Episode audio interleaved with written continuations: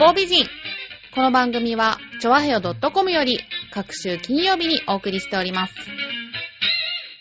この番組は、音楽、美術、スポーツから、ボランティア、地域活動などジャンルを問わず、多方面で活躍するゲストを紹介する番組です。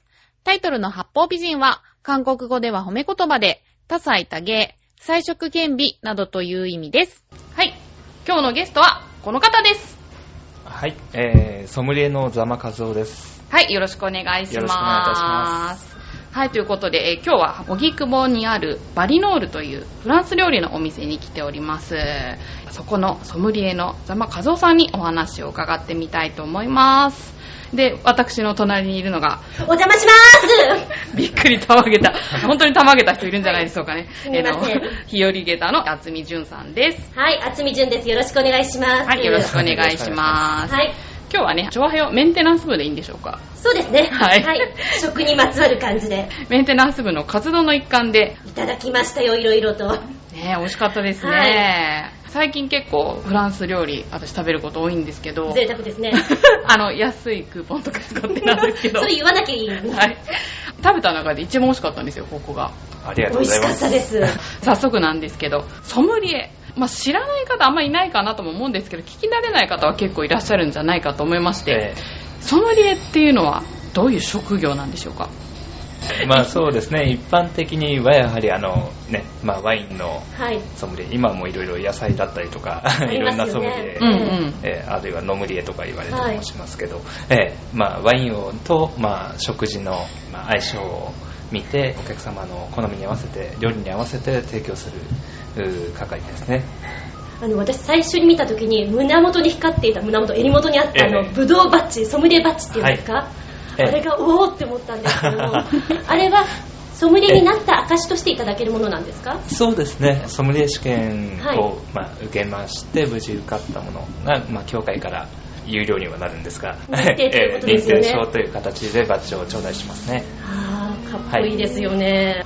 ソムリエの修行ってどうやってやるんですか、えー。どうでしょうね、まあ、飲食業で、まあ、レストランなどで働いてる人でしたら、まあね、常に、まあ、ワインが周りにあるので、はい。そういったものを、えー味わって暇な時に味わったり、まあ、あとはもう本当に自己の勉強ですね、えープライベートの時間などを使ったり食、えー仕事の後に、えー家で勉強だったり、えーをしてましたね。勉強ってやっぱり飲みながら？結構飲んで飲んでっていうの聞きますものね。えーやはり本当にいろんなブドウ品種っていうのはがたくさんありますので、はい。うん、本当に多種を飲み比べをしたりして味の違いとかを、ね、下に刻ませていくすごいですよね、それまで記憶とこの舌の感覚っていうのが。えーね子供の頃からやっぱりその味覚に関しては結構鋭いものあったんですか？どうでしょうか。ね3歳ぐらいの時にビールを飲んだ記憶がありますが、アルコールデビューが3歳。えおー。あじゃあやっぱりお酒がお好きで。ーえはだいぶたしなみますね。職業柄、はい。酔わないですか？酔わないことはない。まあ酔わないことはないんですがまあ強い方ですね。ですよね。ええ。弱いとソムリエっていう職業は成り立たないんですか？え いえそんなことはないですよ。あええ。真っ赤な顔されてソムリエされててもちょっと困りますよね。ええ。確かに。ええ知り合いでも、ええ飲めないアルコール苦手な方というか飲めない方でもソムリエやってるものおります結構でもいらっしゃるんですかえへー。え。はい、えソムリエになるにはどういうことするんですか？ええまあ知識の勉強もそうなんですがやはり飲食業に従事しているものでちょっと詳しい年数は忘れてしまったんですが、うん。まあ、3年から5年ほど従事しており、まあ、そのソムリエ試験を受ける段階でもその現在ですね飲食で、えー働いているもののみが、えーそのソムリエという試験は受けられる形になってますね。あー、えじゃあまずソムリエになりたかったらお店で働いーて、えでそれから筆記の試験とかなんですか？ーもうございますね。まずはその1次と2次はい。に試験が分かれてるんですが一次試験。こちらがまあ、えーまあ、筆記、まあ、本当に知識のお勉強試験ですね、ね。でその後にまあ2次として、まあ、味わいとか、えーテイスティングはい。の試験と、あとは、まあ、サービスの、まあ、デキャンターをするというワインを、えーデカンティングするという試験がありますね。ね1次を受かったものだけ2次ねでそれにクリアすれば金色のバッジがええああなるほどですね、はい仕草がもうやっぱりかっこいいですよね。あのソムリエナイフとかなんかああいうのも使ってる ええ。まだ、私、あの、ザマさんの喋り方がすごいソムリエっぽいなと思って。あどうなんでしょうか？どんな大好きえ。ソムリエ。ええ。物腰静かでね、ええ。そうそうそうそう。はい。ザマさんがソムリエになったのええ。はなんでなんですか、まあ、昔働いてたところで、まあ、最初の方にフレンチで働いた時に、まあ、ワインを初めて初めてというか上等なワインを初めて飲んだんですね。それで本当に香りワインの香りがもう非常に華やかはい。でうわすごいっていう驚きと、うん。ワインの味に見せられて。ええ見せられましたね。あそこからなんですか？ええそれからですね、えへなんか、一口飲んでソムリエを志したくなるようなワインって、どえんな、えーち ちなみにそのお高いワインというのは1本おいくら前え いやそこまでのあれではないんですが、はい。その時は、えー初めて、うんまあ、1万円台のワインですね、はいを香りを変えて、えーあなんだこれっていうのが、うん。一番最初の取っかかりですね、えーそれまではアルコールっていうのは普通にビールですとか、カクテルとかは飲んでいたけれども。もう飲んでました。でそれ以前はまあイタリアンとかで、はい。まあ、イタリアンというかパスタ屋さんと言ったりですかね、はい。うん。まあ、そういったところで、まあ、イタリアワインとかは、えー少し使ってはいたんですが、まあ、そこまでの まだその時は感動がなかったんですね、へえーその後に、えーフレンチで働くようになってからもう香りで見せられてという形ですね、あやっぱイタリアワインとフランスワインってなんか違いってうん、ああどうしよう。まあ全が違うええ。もう違いますしやはり土地の違いとかもあって、一言で言うと難しいんですけれども、うん。うん。まあイタリアワインは、うん、個人的には、まあスまあ、スマートなというかストレートな味わい香りから味わい余韻までの流れがあって、まあ、フランスワインはそこに複雑性というかあ、うん、いろいろなニュアンスを感じられるようなタイプですかね、うん、そういった、まあ、曲線を生むワインと直線ストレートなワインというような、まあ、大雑把に分けると、うん。うんそれがフランスとイタリアの違いなのかなと、まあ、いろいろこんなこと言ってると言われそうですけど。表現が、うん。あの味に対しての表現が曲線とか直線っていうのが面白い表現の仕方だなと思ってね。分かりやすい。なんか性格によってこういう人はこういうワインとかそういうのってあります？人によってですか、はい。性格によって、はい。どうでしょうかね。まあ温和な人は、はい。まあ、柔らかい感じのワインですね、うん、とかうんその人が好きかどうかは別です、進めてみたくなる感じ、うん、そうですね、うん、男女の違いとかもありそうですよね。ああもうありそうですね。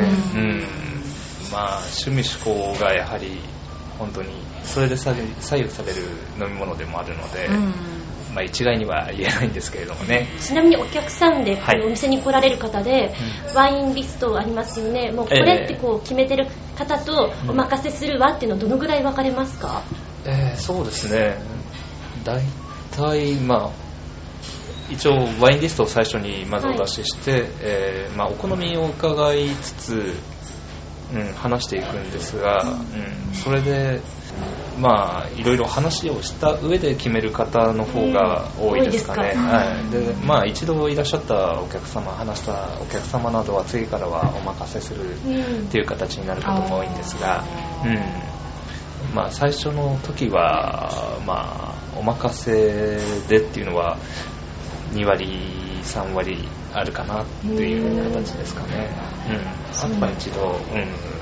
まあ、話をコミュニケーション取りながら決めていく形ですね。なんかでもね、全然ワインの知識なかったらね、聞くのもためらうような人って、私なんかそうですけど、いるんじゃないかと思うんですけど、もう魚は白みたいな、そうそう、もう魚白、肉赤ぐらいしか知らなくて。え、あと辛口とか甘口とか言われてもあんまよくわかんないっていう。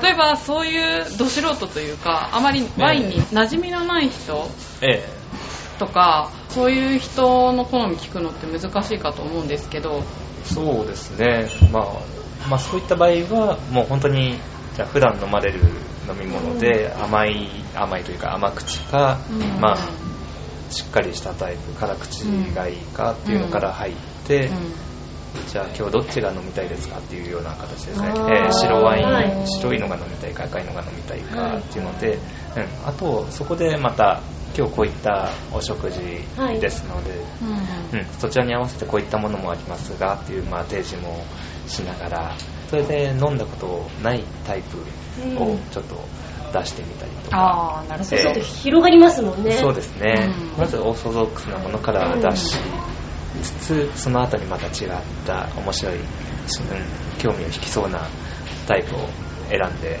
えー提示してますね、料理と合わせるってことは多分ソムリエの方も料理をよく知ってないとできないと思うんですけど、えやっぱりじゃあ同じぐらい料理の勉強もするんですか？ー、あーもうしますね、うん。えー実際にそこまでは作れませんが、うん。えーどういった形で、まあ、調理法だったり、うん。うんソースが作られていくのかっていうのを、うん味わいというのはやはり、えー勉強した上で、えーその味わいがあった上でワインの味わいとうん。プラス、うんまあ、どういった化学変化が起こるかなっていうのをまたイメージして、えーやってますね。じゃあ当然あれですよね、お客様にお出しするときに、はい。でも料理長と一緒に話し合ったりとか、そうですね。当然必要。えー。あはい。えちなみにお店には常時どのぐらいワインっていうのを置いてるものなんですか？そうですね、まあ、今は、えー約、まあ、60本から多い時で80本、はい。80本、80種ぐらいですね、えおーすーご用意してます。あの、この間お聞きしたら、はい。あの、私よくバイクに乗るので今日は飲めないんですっはい。て話したら、ノンアルコールのええ。そういうものも用意されてるみたいな。ええ。まあ、ノンアルコールビールは今現在は置いてはいないんですが、まあ、ブドウの、まあ、ワインを作るブドウジュース、はい。ええワインワインを作るブドウで作られたジュースですね、えノンアルコールのタイプで、え一切他のブドウ以外のものは添加せず作られてるジュースをご用意してますね。なんかこういうの聞くととっても私的には嬉しいなと思っちゃって。あー、やっぱそういうもんですか。嬉しいですね。今日バイクなんだけど飲めないって思った時この一言あれば、ああ、あー。よかったって思いますもの。じゃあね、車で来られた方にそうなんですよ。はいねそういったものが出せるっていう、えワインについてはい。覚えておいた方がいいことっていうかその気をつけた方がいいマナーとか、マナーういうなんか意外と知られてないみたいなそういうのがあったら。ーそうですね、はい。ではまあよく最初に乾杯をするときによく皆様ねグラス合わせてああはいはい。乾杯なさいますけれども、はい。うん。カチッてやっちゃいけないええ。っていうのが実はマナーとしてあったり。ねそれはもう本当にどこの国でもバンコク共通なんですか、大まかには大体そうですね。えをまあ合わせる、まあ、上に上げて目で乾杯っていう。あ、あれだ形が、お笑いの人たちがやってた。えルネさん。正しいんだ。あれは正しかったんだ。タッチンダメなんだよ。あとなんだっけ？あのグラスのあの上持ってもいけないとか。あれなんてああそうですね。あのー柄の部分柄の部分を持って、うん足の部分と言ったらいいですかね、うん。えーグラスの足を持って、うん。えーまあ、飲まれたり、えーでグラス自体持つ場合は、まあ、それはそれでありなんですけれども、うん。まあ、あまりにもワインの温度が低い時に少し温度を温めるために、まあ、グラス自体を包み込ん手で包なんか映画のワンシーンとかで見たことがある感じですね。ブランデーのようなそうですね。えー。形ではありますが、うん。基本的には、あえーまあ、グラスの端の部分を、まあ、人差し指と親指と、うん。まあ、中指あたりの 3本の指で持って、はい。えーお飲みいただければあ飲み慣れてるなこの人はっていう。のはあるかと思います今度からルネッサンスだよ。あとテイスティング、ええ。でしたっけ、あれってなんかええ。実際飲むんじゃなくて香りのみって聞いたんですけどそうなんですか、えまあ、外観、見た目ですね、カラーと、うん。えみ外観と、えーその香りと味わい、あじゃあ飲んでもいいんですか？え。まあ、一般的に、まあ、たくさんの種類ををテイスティングするときは、まあ、途中で味わった後に飲み込まず、うまあ、出して吐き出して、えーうん。次のワインにという形が多いんですが、うん。うん。まあ、そこは、ね、お好みでああそんなにこだわらなくても大丈夫なんですか、えねテイスティングなんて言われたらドキドキしちゃいますよね。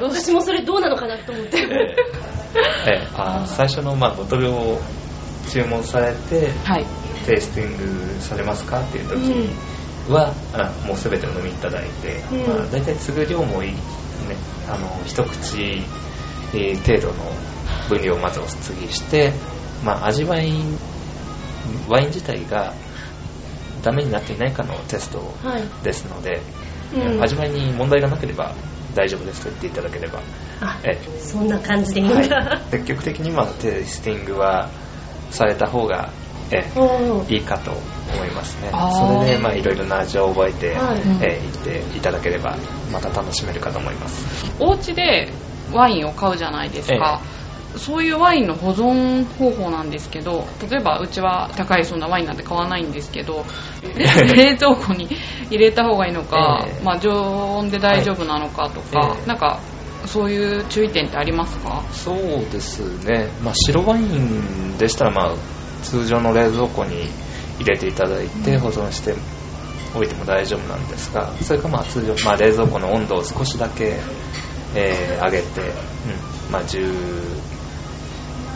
度前後12、3度とかぐらいにしていただいて、まあ、普通の冷蔵庫で保存も大丈夫です。で赤ワインも、まあ、冷蔵庫で保存もいいんですがもし、まあわ、赤ワイン入れる際は新聞紙などで少し包んではい。いただいて少しまあ厚めに包んでいただいてから冷蔵庫に保存か、あとはもう本当押し入れとか 日陰の日の当たらない場所に、えーで湿気もあまり多くないところがいいですね、あー。えーそういったところに保存していただければ、うん。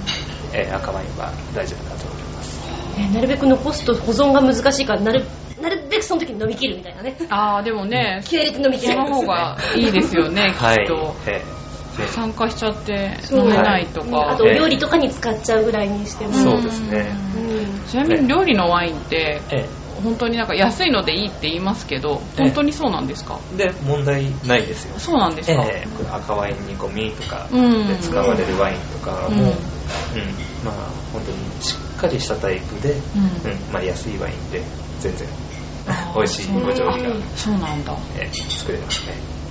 あとは 皆様の腕次第嬉しいああ、だよねなるほどですね。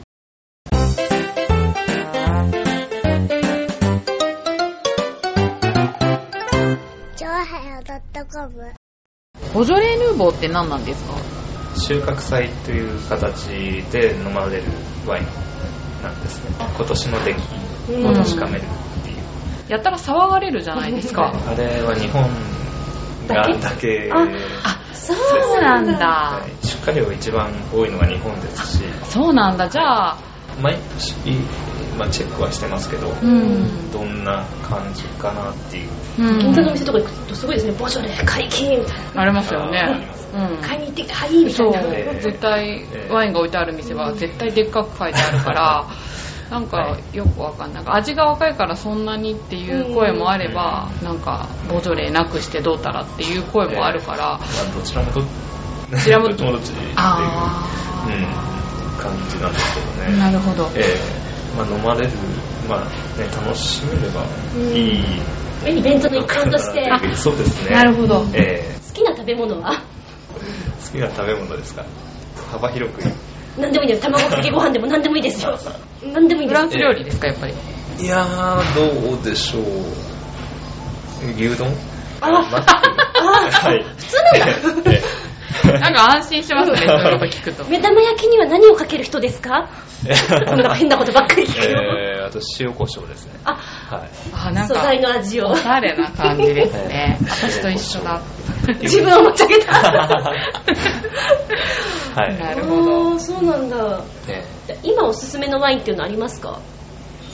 そうですね。これは、あの、大体、あんまり外さなくて誰にでも喜ばれますよ、みたいな。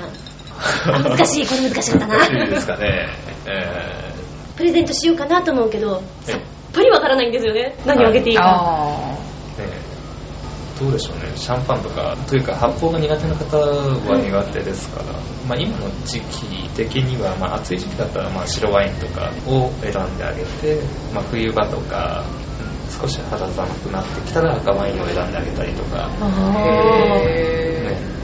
冷たく冷やすものと常温で飲むものといった形で分けてあげたりしてもいいのかな。ーなんか、ね、ワインとかプレゼントできたらおしゃれだなと思うけど。ね。ね。いかんせんその辺がわからず。でもそうですね、そういう送り方したら気が利いてますよね、えすごい。うん。あとはもう本当に白赤1本ずつ。はい。お金にもよるがあ。りましたね。外しませんよね、そ外したらね。ちなみに全然話それるんですけど、中学の時って何部でした？中学ですか、はい。えーバドミントあ、全然違うんですね、本当にね。ー意外と体育会系なんですかね。ンですかね。最初一番、まあ、楽なのかなと思ってきついですよねでもそれね思った以上に。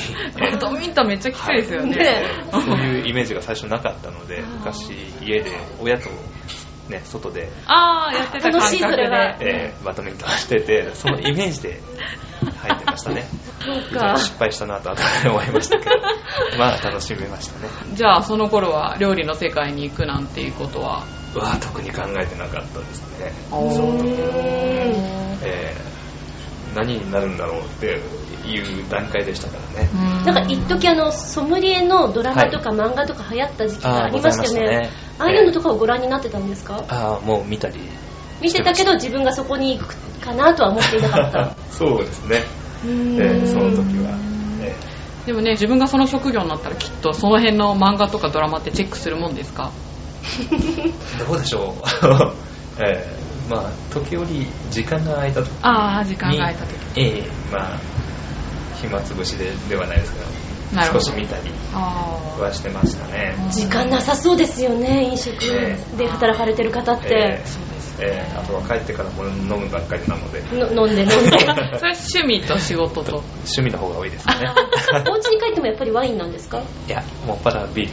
ビーあルです、ビアー。えーそうなんだ。まあワインも飲みますが、うんはいうん、うん、ビールの方が多いです。ぶぶっちゃけ一番好きなアルコールはビア。はい。なってちゃった。そうなんだ。ですねなんか、料理人が家で料理しないのと一緒なのかな。ですかね。うんあーそれとこれは別みたいな。えね あのワイン好きの方って日本酒すごい好きな方はやっぱりリンクしてるなあーイメージがあるんですけどーいらっしゃいますね。え日本酒はそんな飲まれないんですか？あー私はあまり、そこまで。ビール命だビール命っていうイメージしかつかなくなりました あすいません、ワインが命ですね。はい。そうこなくちゃですよね、はいだったら。時あの飲食でバイトしていた時に、ええ。あのワインを開ける時に、はい。あのコルクがうまく開けられずに半分中にこう、ええ。落っこってしまったことああ、難しい。あれね。悲しいですね。えー悲しいですね。プ。ロもそういうことはされないですよね。うん。まあ途中で折れることっていうのは、はまあ時折あるんですが、あそうなんだ。ん。ええそのまあコルクの状態が悪かったりとか、すごい硬くなってる時があったりするので、それはあるんですね。でそれをどう落とさずにきれいにゴミを中に入れずに、はいええ取り出すかっていうのが、ね、経験からあ 来るー技切であったりなコ。ルクがポロポロポロポロと出て。え中にこうプカプカ浮き始めて、はい。ごめんなさい。コルクの出汁が出ていますって言って。網でジャーってやるわけにいかないですもんね。あーお客さんに出すんだったらね。ええ同じの買ってきなさい言われた。そうですね。えーそうならないために、うん。えー日々努力を。努力して。え、コルクを開けて。ええもうだからコルコルク開けワインを開けなさいっていうのが一番私ええ嫌でしたそのバイトしてる時に ええああ、そっかそっか。そうですねあ、じゃあソムリエをやる上で一番難しいことっていうか、大変なことって何ですか？そうですね。難しいことは、本当に好みの、お客様のお好みの味わいに沿ったワインをお選びすることですかね。難しいですよね。え全員違いますもんね、ええ。お客さんは。さらにそれにまた料理が関わってくるので、うん。そのどちらともに合わせられるワインをお客様のリクエストとその時の料理とに合わせたワインをお選びすることがまあ一番難しくもあり楽しいうん。ことでもありますね。あはい。ー最後に、このお店をワインに例えるとしたら、一番最後に一番難しい質問 証拠を構いませんよ。大丈夫ですよ。まあフランスフランスのブルゴーニュ地区のワイン全般ですかね、ええ。まあ、非常に、まあ、私個人的にも好きなんですが、えー香り華やかで、まあ、エレガントさもありかといってそれだけで終わらず、えーまあ、ジューシーな味わいだったり、うん、しなやかさもあり、まあ、いろいろな味わいを楽しめるワインのようなお店。うんすごいいい笑顔で聞かせてましたお声もいいし。ありがとうございます。いいですねイケメンだからファンが多いんじゃないかと思いますけどね。そうですね。リピーターが多いと思うんですよね、こちらって。うん。そうですね、うん。えサイト確認させていただいたら結構いろいろワインのイベントとかいはいろいろされてるみたいなんですけど、はいそうですね。まだそこまではっきりしたものはまだ、えー企画としては作ってはいないんですが、まあ、今後ですね月1で、えー料理と、まあ、ワインのマリアージュという会を開いていこうかとは思ってますね、えー毎回違うワインを、まあ、4種ないし5種ぐらいのワインをご用意してはい。楽しめればなという、えー形で、まあ、今後詳しく 進めていきますじゃあですねはい。今後の目標そしてお客様に一言何かあればお願いします。はい、今後の目標ですが、とりあえずは、まあ、これまでとも変わらず、まあ、とりあえず肩肘張ったお店というわけではなく、うん、まあ、本当に皆様と楽しく過ごせるう空間を提供して、え楽しんで、えーお帰りいただけるような場所を提供していけたらなと、まあ、これからも、まあ、いろいろサービスなど料理などで質を上げて頑張りたいなとは思っております。お客様に。お客様に。メッ、セージがあれば。えーうちの店、まあ、近所の方々が非常に多いんですがうん。一度来られてる方これから初めていらっしゃる方も心から楽しんでいただける笑顔になれる料理とワインを提供していけるよう努力を尽くしますのでぜひとも一度まずは気軽に遊びに来ていただければと思っております。よろしくお願いいたします。はいということで今回はソムリエのザマ和夫さんにお話を伺いました。ありがとうございました、ありがとうございました。ありがとうございました「